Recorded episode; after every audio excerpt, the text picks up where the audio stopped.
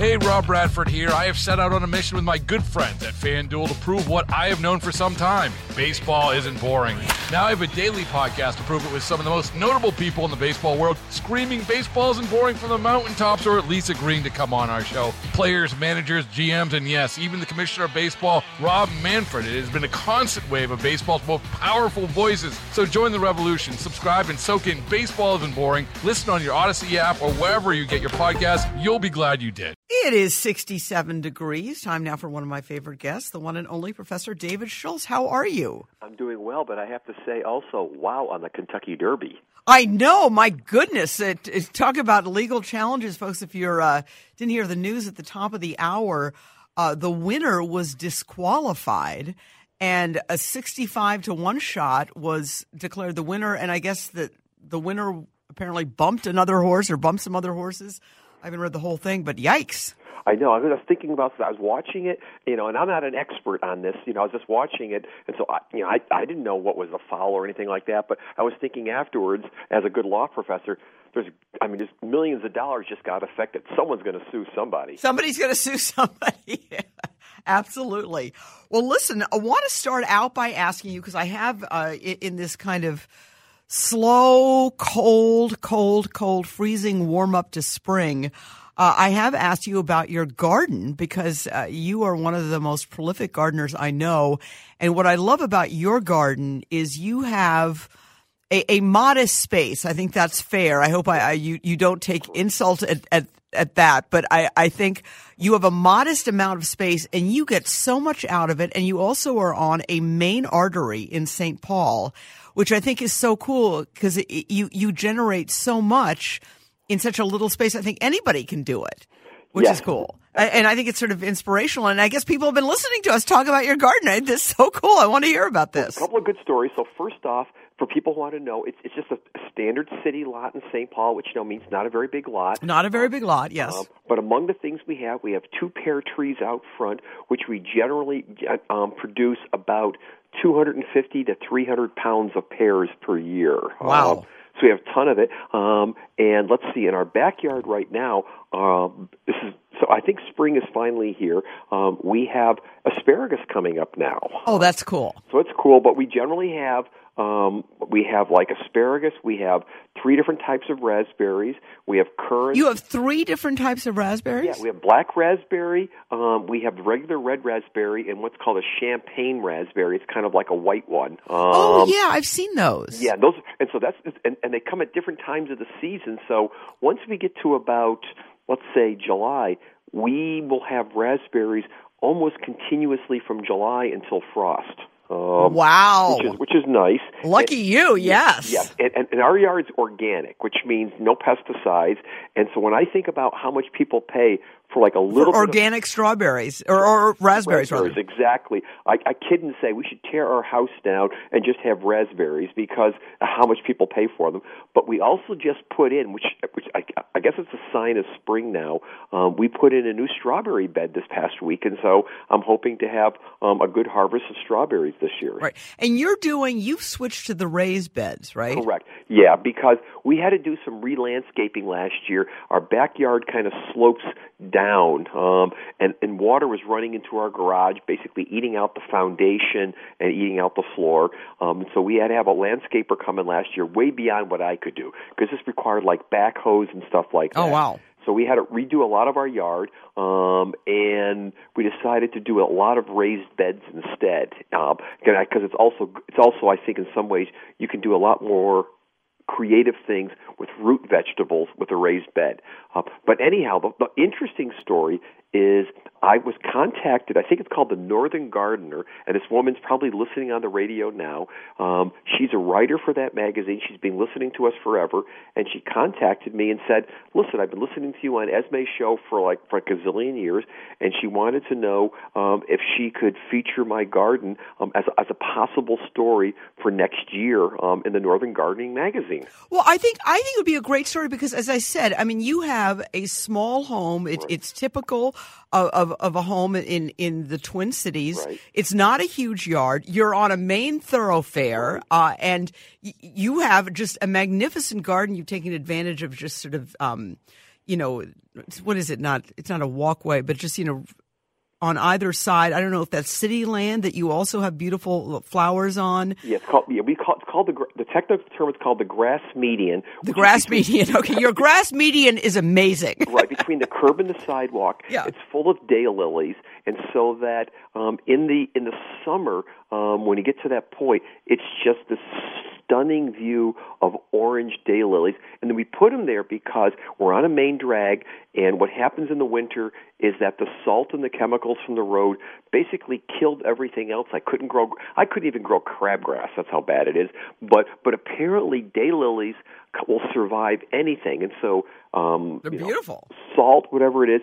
So we have that, and um, it just looks very, very pretty out there. And so you've seen it a few times, and so it'll just be it'll just be this wave of of just gorgeous um, um, daylilies that are out there um, that'll just just last forever. So it's really quite nice. Very, it absolutely is. It's, it's, it's always beautiful and it's always different and changing. And it's I, I hope Northern Gardener, if you're listening to us tonight, yes, it's really cool. And and I'm always so impressed with what you can do with, or what anybody can do with such a small spot. You know, and uh, again, and you're obviously a very busy guy, and yet you've got this you know, really, really cool uh, garden. Uh, well, let's shift gears here. Um, a lot going on, as always, in the world of politics. Uh, William Barr uh, certainly um, had his is is having his 15 minutes. of fame, yeah.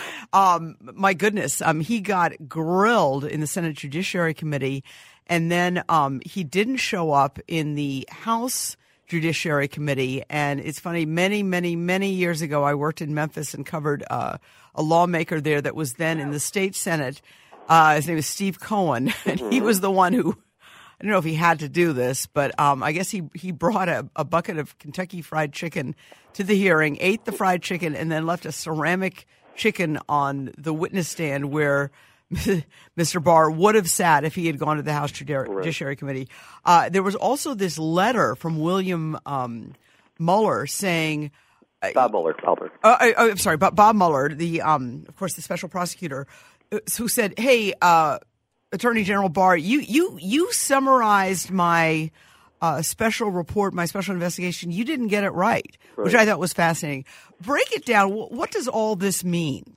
Well, it depends on we have sort of legally what it means and politically what it means. Okay, legally what this means right now, especially for Barr not appearing before the House of Representatives, is that they could potentially move for contempt of the House for him refusing to um, um, to to show up to testify when required to do so, and they they could eventually um, try to move with the contempt um, for um, some type of prosecution. Now, it will be really weird in the sense of uh, asking the Justice Department to to prosecute um, the Attorney General for contempt of Congress, but but in kind of the odd political world we seem to be living in right now, um, that may be a possibility. So so that that's one thing that could happen. Um, a second thing that can happen here um, is in terms of how a lot of this plays out politically. And there's lots of things that can play out here. Okay, one of them, for example, is in terms of the fact that if Barr doesn't show up, you know, one of the things that Congress has the authority to be able to do is what? Control the power of the purse. Um, and the House of Representatives could conceivably take, you know, action that it wants against the Justice Department or other parts of the Trump administration in terms of, of budgetary issues. So that's one political. Another possibility is how does this factor into perhaps um, impeachment proceedings um, um, um, against the president. Um, it, it could also factor into how the the Mueller report is viewed, because even though the the Mueller report was largely um, the conclusion was reached by Barr that there's nothing here in terms of obstruction of justice. Actually, conspiracy. That's the actual technical term here. Um, conspiracy obstruct justice or obstruction of justice. Um, the um, the House could reach you know different conclusions on on the issue of, um, of of impeachment. So it plays out in lots of ways legally and politically, and also we're going to say that you know, what does this mean in terms of how this controversy remains salient for the 2020 presidential election? Right. Um, you know, one of the things, Lindsey Graham, who's now the chair of the Judiciary Committee in the Senate, uh, in the Senate, um, you know, said as far as he's concerned, this is done. This issue is done. I, I, don't think it's quite done, but I do see what he's saying is that, you know, whether you like it or not, you know, Bob Mueller's report did not find, um, and people find this controversial, that he did not have a finding of obstruction of justice, and that that sort of is the end of it. You only have. Uh, you know, most you've got the leaders of the Democratic House and Nancy Pelosi saying, you know, it's not worth it to go to impeachment for for for most people, I think it's done. I do too. I do too. I think I think um, Pelosi, you know, her great line where she said, you know, you can agree or disagree, where she said um, it's not worth it. You know, he, Trump's not worth it. I think her broader point was to say that that moving on the impeachment issue with Donald Trump um, just really isn't worth it for the Democrats because it's something that even if they were to impeach him in the House of Representatives, the Senate's not going to convict. And we know from the last time um, there was a partisan effort to impeach with Bill Clinton that it actually backfired on the Republicans. And I think the same thing would happen here with the Democrats, that it would just embolden or strengthen um, um, Donald Trump um, um, going into the 2020 elections. I think the other factor we should not dismiss at this point is that even if this is done with um, with Donald Trump in terms of, let's say, Mueller or the House of Representatives. Um, there are other issues that are still hanging out there. For example, is that the New York Attorney General, uh, New York State Attorney General, um, and the Manhattan um, prosecutor Cyrus Vance Jr. Um, are looking at perhaps some other fraud charges with the Trump, you know, with with Trump and his Trump his own personal business.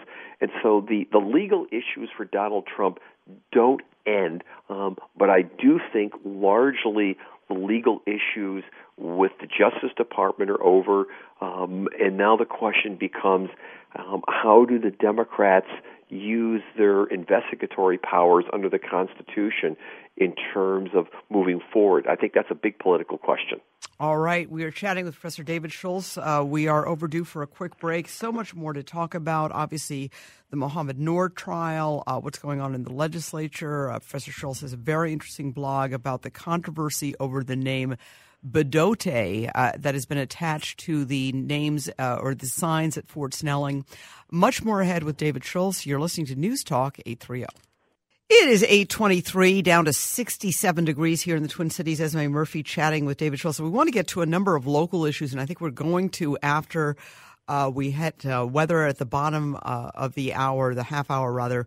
But um, and, and we want to talk about the Mohamed Noor case. I, am fascinated by your blog um, about the use of the word Bdote and the controversy over that. Republicans are so angry that the signs at Fort Snelling are saying Fort Snelling at Bdote. They they are threatening to cut off the funding and they're going to punish the historical society.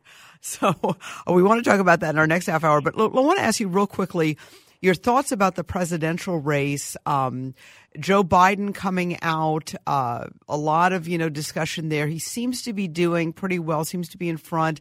There are things though that are nipping at his heels, past issues. Overall, how are you? How do you think things are going when it comes to this presidential race? Which again. Um, it is May. Uh, the clock obviously moving forward. Uh, it is uh, 18 months away, this presidential election.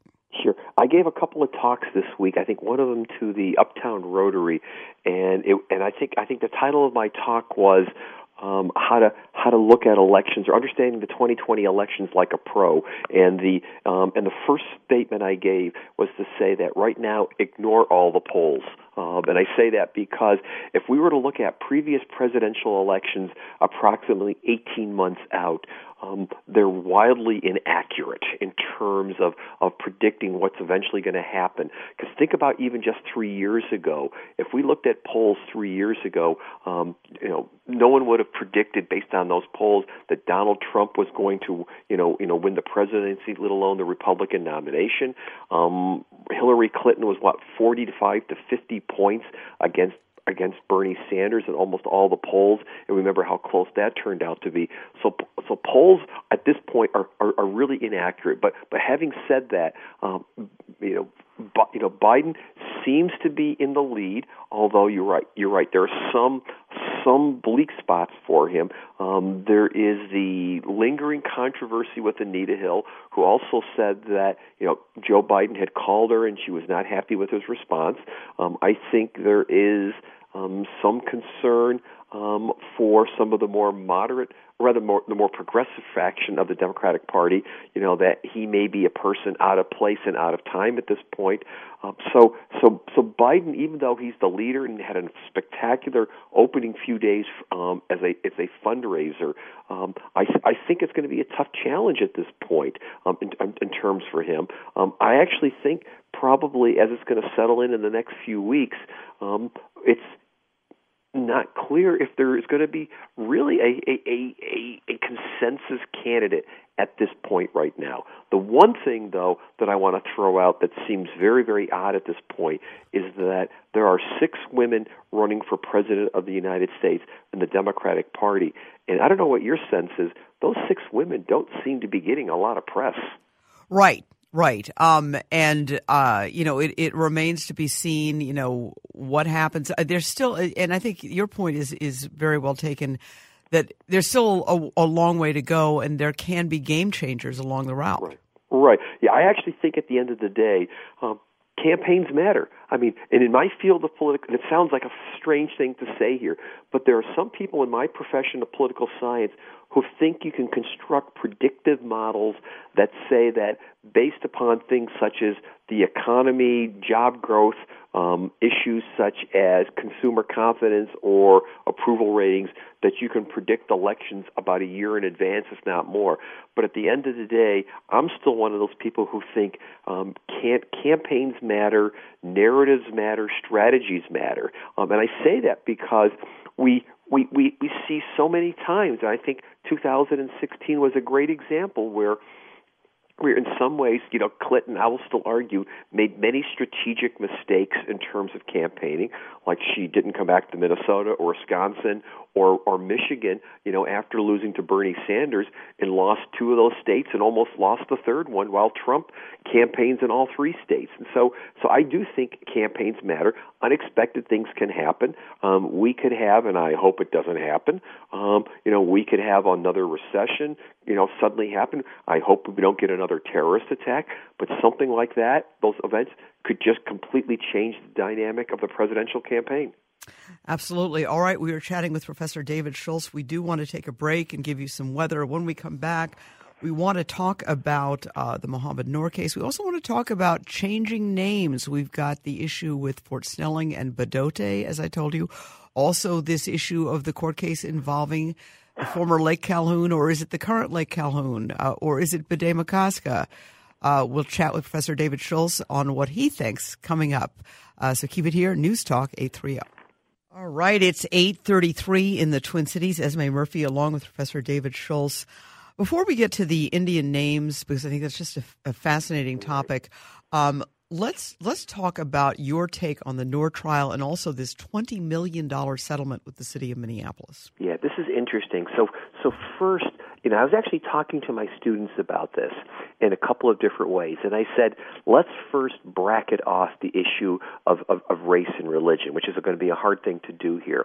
And I went through the the judge's instructions, you know, to the jury, and we know that eventually, you know, the jury convicted on third degree what murder, I think it was, and second degree manslaughter, if I remember correctly. Um, and I said to him, "Could you, you know, given given the facts, what we know like that?" And most of my students said, "Yeah, that seemed reasonable." Um, in right. terms, or a jury could have reached that conclusion.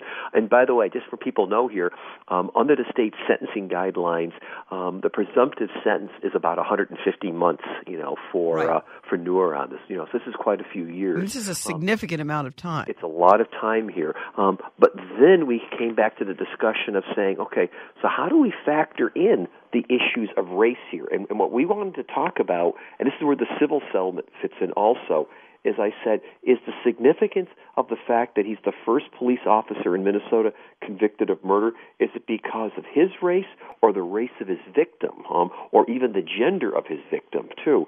And and then I think I think this is going to be part of the the ongoing controversy right now. That for some people they're saying, well, look, given you know some of the other um, accusations of police use of force, uh, um, Castile, for example, and others, Jamar Clark. You know, why is it now that it's when it's a um, African American um, who is the officer and it's a white Caucasian female who's the victim? You know, why do we get a you know why do we get a guilty verdict? So this is going to raise lots of questions, and then also people are saying that I've heard many people, including many of my students, say that this $20 million payout and how quickly the city agreed to it, to what extent does, is this also suggesting a, a, a double standard in terms of race? And, and, and I think this is, this is the kind of case that you walk away from where I don't think anybody's happy no matter what in terms of convictions. No, it's just the whole thing is just so it's messy, sad, and it's awful. It's it's just a horrible, horrible thing because I mean this officer, yes, did, did something that the jury found him guilty of murder, but this is not a bad guy, and the uh, he's not going to kill somebody again. No, what I was going to say is that is that I suspect that if he never went to jail, um, no, it's the last you'd hear of him. Yeah, I was gonna say, I was gonna say you're right, and I doubt he's a threat to society. You know, which gets to some broader questions about our incarceration policies. You know, in, in Minnesota and across the country, where we may be putting far more people in jail or prison who are not threats to society, um, and we ought to be thinking about alternative ways of dealing with those who offend the law. That's that's sort of one set of issues. The other thing is in terms of how this is not done. It's not done the Noor trial in terms of the discussion about it, but um, one has to assume likely appeal at this point. I can't imagine there won't be an appeal on this one. And and just to sort of walk people through um, what what can be appealed for those people who are not attorneys. You can't appeal the factual issues. You know, for example, there's factual disagreements there. For example, um, his partner, Noor's partner, said, for example, I I didn't hear like a thump on the back of the car. Um, Noor said yes. I mean, these are issues that an appellate court won't second guess um, a jury because a jury determines facts. They're going to say, well, we've assessed credibilities, we've you know we've eyeballed Noor, we've eyeballed his partner. These are the facts. So you can't appeal on facts. Um, what I think the grounds for appeal will be are at least a couple of possibilities. One is on, on evidentiary issues. And what I mean by that, did the judge include or exclude certain things um, for, um, from the trial that the jury should or should not have heard? And then, second, I think there's going to be an argument that perhaps the jury did not apply correct standards of law um, in terms of looking at um, whether a reasonable officer could have objectively feared for his life. That's a constitutional standard. And then there may and how, and how would you prove that? How would you how do you do that? That's a hard one to do because right. you would have to say that a re, that the jury that the that the um, the the judge perhaps gave either the wrong instructions to know you know to the jury, um, which is a possible appeal there, or you'd have to argue that no reasonable jury could have convicted the officer given the um, you know given the, um, um, the the facts and what the standard should have been.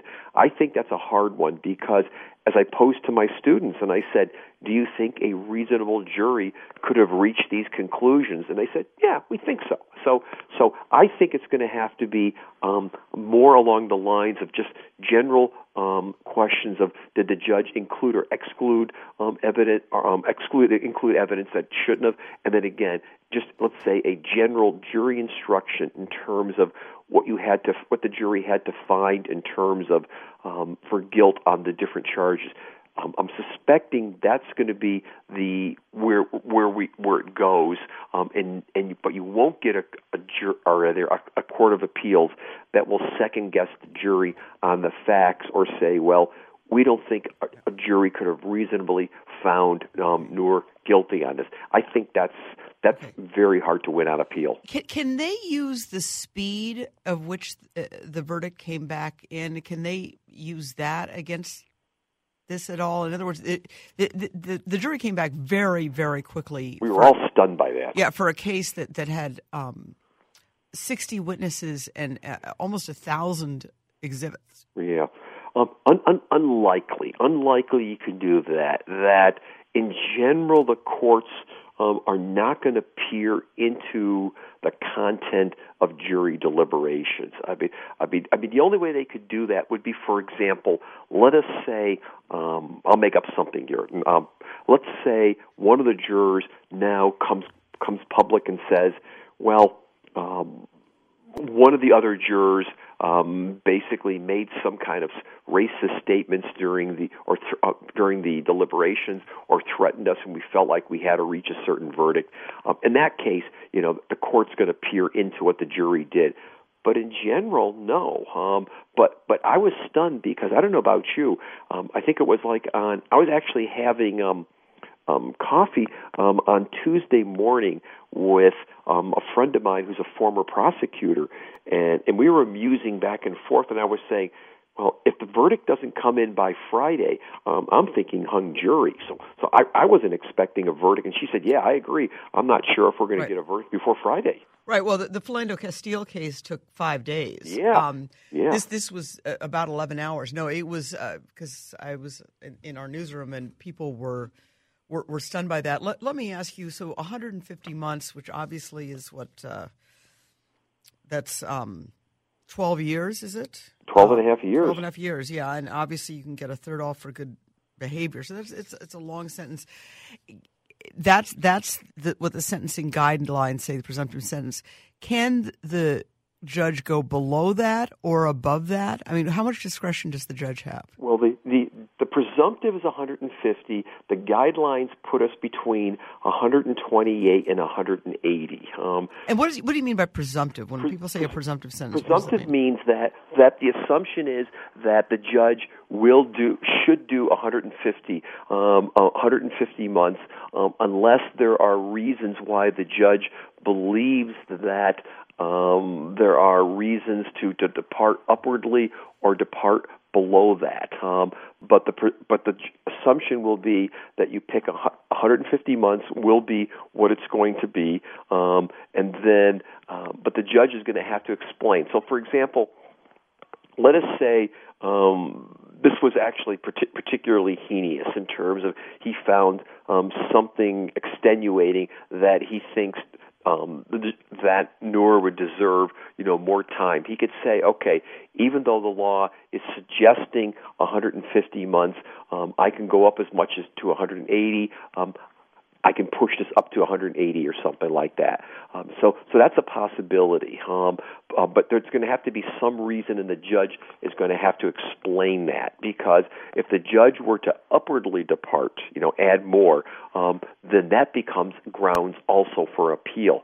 Now, the other thing, remember, he was convicted of two different um, um, um, um, counts there, you know, and and I'm assuming at this point also that these are going to be served concurrently Right. um, and not consecutively. Um, um, and, and but that'll be something to watch for also when the sentencing comes in. And what I mean by concurrently is that um, he'll be sentenced for both of the convictions, and he'll serve them at the same time, Yes. as opposed to saying you're going to serve 150 months for one, and I can't remember what the presumptive sentence is for the other one. It's I'm assuming months, they'll just yeah. happen at the same time. Got it. Okay. All right. Listen, we are going to take a quick break. We're going to when we come back, we're going to talk with Professor David Schultz about uh, Native American names, what their place is, what the the law is.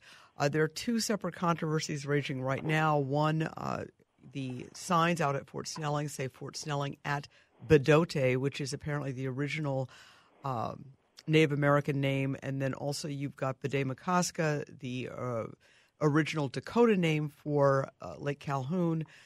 That was thrown out by an appeals court. So we'll chat about that with David Schultz after this. You are listening to News Talk 830. It is 846, Esme Murphy, along with Professor David Schultz. And, you know, one of the things that I mentioned, I probably should mention it more, is you've got this, this fabulous blog, Schultz's Take, which um, has some great writing on it and, and some great opinions. But you weighed in on the Bdote controversy. And for those of you who don't know, uh, the Historical Society put up signs at Fort Snelling, or they, I guess they made a slight change to the signs at, at Fort Snelling. So it says Fort Snelling at Bdote. Bdote is the Native American word for what was what for Fort Snelling before it was Fort Snelling. Um, your thoughts about this and a similar controversy going on with, with Lake Calhoun versus Bde Maka Ska. What are your thoughts about, first of all, the Bdote thing? What's interesting there is the Republican legislators ha- are threatening to punish the historical society. They're punishing them. Right. Uh, this is like, you know, the child, like you're not getting your allowance because you've done something bad, um, by cutting off their funding because of they, they tacked on this Bdote. Uh, your thoughts? Okay, so first off, um, they're cutting it off, and Senator Kiffmeyer says that you know that this is revisionist history, and that Fort Snelling is a name that really unites everybody. And again, now I, part of my blog is is written like an academic, which I actually am, um, and I point out the fact that that um, in many ways all history is revisionist history. That that you know history is always understood in terms of how we write from the present and look back to the past. That that you know what we determine to be historically important um, really really is a reflective exercise. And again, if you read my blog, I talk about a lot of historians and historical theory, historiography there in terms of um, of, of a bunch of theories like that. But the other thing that I point out there is that what we need to be thinking about is how um, Bdote, um, or rather Fort Snelling, as it's just listed, um, isn't necessarily a name that really unites all Minnesotans. Right. That that uh, again um, for Native Americans. Fort Snelling um, means what? Significant subjection of Native Americans. Um, people might not realize this also, but that Fort Snelling um, is incredibly significant in a different way. That there was a person named Dred Scott who was a slave who was brought from slave territory to Minnesota, which was free territory, sued for his his freedom, um, and the Supreme Court ruled against that, ruling that um, that that there was no way that it, um, that our Constitution and our framers ever envisioned um, an African American to be free. Declared that what um, African Americans were property, and strikes down the the Missouri Compromise and this becomes one of the last precipitating um, acts for the civil leads to the Civil War. So for African Americans, the name um, Fort Snelling is incredibly divisive. And then I'm thinking, you know, well, um, what significance for new Minnesotans does Fort right. Snelling have? So the, the upshot for that name is to say that, that I think the Historical Society saying Fort Snelling at Bdote is really an effort to try to make it what a more inclusive name right. for Minnesotans. Right, and I, you know, I, I think, and, and your your point is very well taken, and, and I, I like the blog because you you it, you are looking at it, you know, from from the academic perspective, but also just as as a generalist. And I do think that our Lieutenant Governor uh, Peggy Flanagan, who is uh, you know, Ojibwe. She is a Native American woman. She weighed in and said, "This is our history." That's right. We're putting it at Bdote. So I, I, I you know, um, I, I, I think your blog is really good, and I, I do think it, um, I think it, it, it underscores that there's a history before Yes, it was Fort Snelling, and I, I think that's fair, I think, and I think it's, I think, and I think it's right, accurate, it is, it is and it's historically accurate. You're right. It's it's been known for as Fort Snelling for what two for what, what two two hundred years, but it was known as Bdote for probably what I'm gonna I'm gonna make a guess at least a thousand years, if not more, um, beyond that. So so if we're really talking about revisionist history, calling it just Fort Snelling, it's really revisionist, uh, Right. More Right. than anything else. Yeah. Right, but but but the legislature can theoretically do that. Yes, they could. They could. Um, and and that's why it reminds me of the story of what the kid who takes the bat and ball and goes home if they don't get their way. Um, Right. And it really seemed particularly childish um, to retaliate that way when I think the historical society is on the right grounds in trying to say let's Right. let's let's make this spot a spot for all Minnesotans, right. which and, it should be. Yeah, and, and we certainly don't want to take away anything from, from those who are, you know, including my father-in-law was buried at Fort Snelling, and, and, and it's it's honoring uh, all of our wonderful, uh, you know, men and women in uniform. I, I, but I, I do think I think it's important for all of us to realize that there was a history before this. Yes, I was going to say. I was going to say. I mean, I've, I've I don't know if you can do this, but my suspicion is um, if you were to go to Fort Snelling, put a shovel into the dirt and dig it up, um, you would find arrowheads and you would find um, the history of a Minnesota that goes back a thousand or two thousand years. Absolutely. All right, and and there was another controversy on on this score: uh, Lake Calhoun versus Bde-Maka. Lake Calhoun was renamed a few years ago to Bde-Maka, which is the original Dakota name. And I do remember in the course of this naming change process a few years ago, I do remember somebody throwing out there that there was this old state law that said if, if a lake or a place had, had had a name for 40 years, uh, you, the DNR couldn't change it. Yes. And the Court of Appeals basically ruled on that this week and said that the name change was was illegal, um, um, and said that contrary to what the DNR was claiming, the commissioner lacked the authority, statutory authority, to be able to make the change. And even though the DNR said, "Well, we think there's there's some um, ambiguity regarding the what the law says. The Court of Appeals came back and said, A, the law says what it says, pretty plain language, and then it also cited to some legislative history on this. Um, and I think the Court of well, I read it and I talked to my law students about this, and and we all think that the that the Court of Appeals got it right but that's not the end of the story. Um, is in terms of the legal issues, um, we're not talking about what should be the the correct name or not. We're talking about from a legal point of view here. The issue that now complicates it is the fact that we have the name changed and registered at the federal level. Right, right. I love that part. Right, and this is the part. A, at the federal level, the name is Bde-Maka. Yes, and this is the complex part now because at the state level, the name is now um, um, Lake Calhoun because the court said the name change was never legal, therefore it's it's that. The question now becomes, and this is where my law students and I were were trying to figure this out now, is that well, does this mean now that the federal government's going to be required to go back and change the name? Because in general, states can't tell the feds what to do. Um, there's this, you know, principle called the supremacy clause that the feds get, you know, basically get to do what they want to do um, in many cases. So we have some interesting legal issues here um, in terms of how it plays out. I'm assuming this case goes to the Minnesota Supreme Court, um, but even if the Supreme Court, let's so if the Supreme Court overturns the decision, okay, then then at that point. Um, the issue with the federal government doesn't really matter. But let's say the Minnesota Supreme Court upholds the Court of Appeals. We've got two different names at this point, and I suspect we're going to see what? Um, probably um, some federal lawsuit now compelling the federal government to change the name. Right. Um, in terms of this older law that, that's on the books, I mean, is that the and and people say, well, this law has been ignored in other cases as far as you're concerned, as you look at it, is that law something that stands?